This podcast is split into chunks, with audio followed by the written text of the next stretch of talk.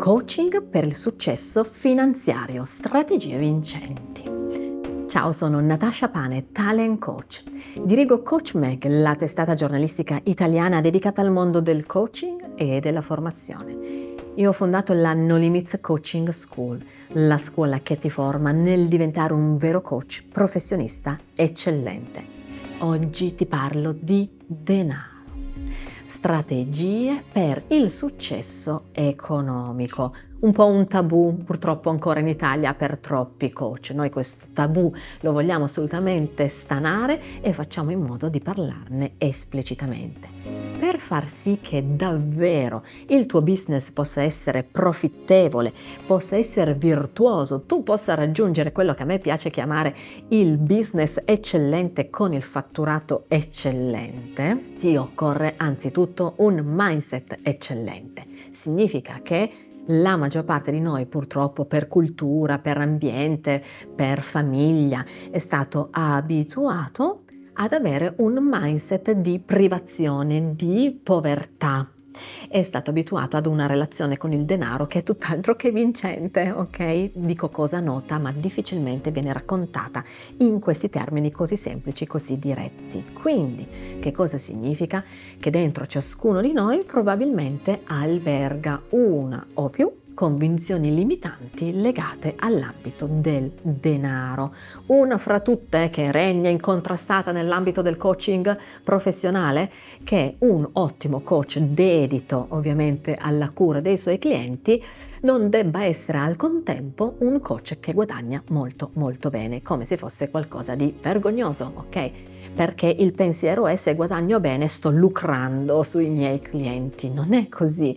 Io mi auguro che i tuoi clienti ti paghino. Io ti dico, i tuoi clienti ti devono pagare bene, molto bene, perché veramente grande è il valore che tu porti loro nel momento in cui fate un percorso di coaching insieme. Quindi è estremamente onorevole che la tua professione sia molto ben retribuita, perché è una professione di enorme valore. Ma a parte questa convinzione limitante che, ripeto, alberga e regna sovrana in tantissimi coach italiani, possono essere tante e diverse, variegate le convinzioni limitanti dentro di te. Pensa per esempio a um, assiomi apparentemente delle leggi naturali tipo il denaro è per pochi, ma non è così. Il denaro è difficile da ottenere, ma davvero funziona in questo modo.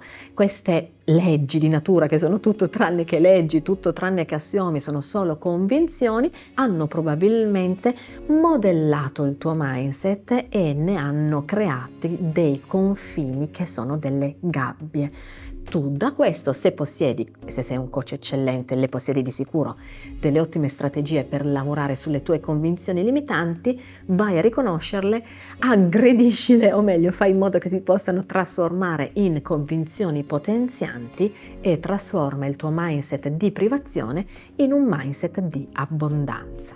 Ma non basta questo per una pianificazione economica di successo, ci serve davvero molta strategia. Quindi te le vai a prendere quelle competenze di business che davvero ti permettono di comprendere che cos'è un conto economico, che cosa significa entrate e uscite nella tua attività e soprattutto riesci a comprendere come il denaro debba sempre essere veicolato a qualcosa di più importante resta un mistero il perché tante persone vogliano raggiungere un gran fatturato ma non ti sappiano dire perché lo vogliono raggiungere. È straordinario, tantissime persone vogliono più soldi, ma di questi più soldi, se mai un giorno poi le otterranno, non saprebbero che cosa farsene. Quindi tu pensa allo scopo, pensa alla caduta finale di quello che davvero vuoi fare con questi soldi lavora all'indietro, pensa che cosa potrai fare, che cosa dovrà accadere il giorno prima, cosa dovrà accadere il giorno prima ancora e quale sarà il primo passo, la prima azione che dovrai fare per ottenere davvero il successo economico. Qual è il grande perché che attiva ogni tuo movimento verso l'abbondanza economica. Solo così, dal mio punto di vista, il denaro ha davvero senso. Se questo video ti è piaciuto metti un like, iscriviti al canale e ci vediamo nel prossimo contenuto.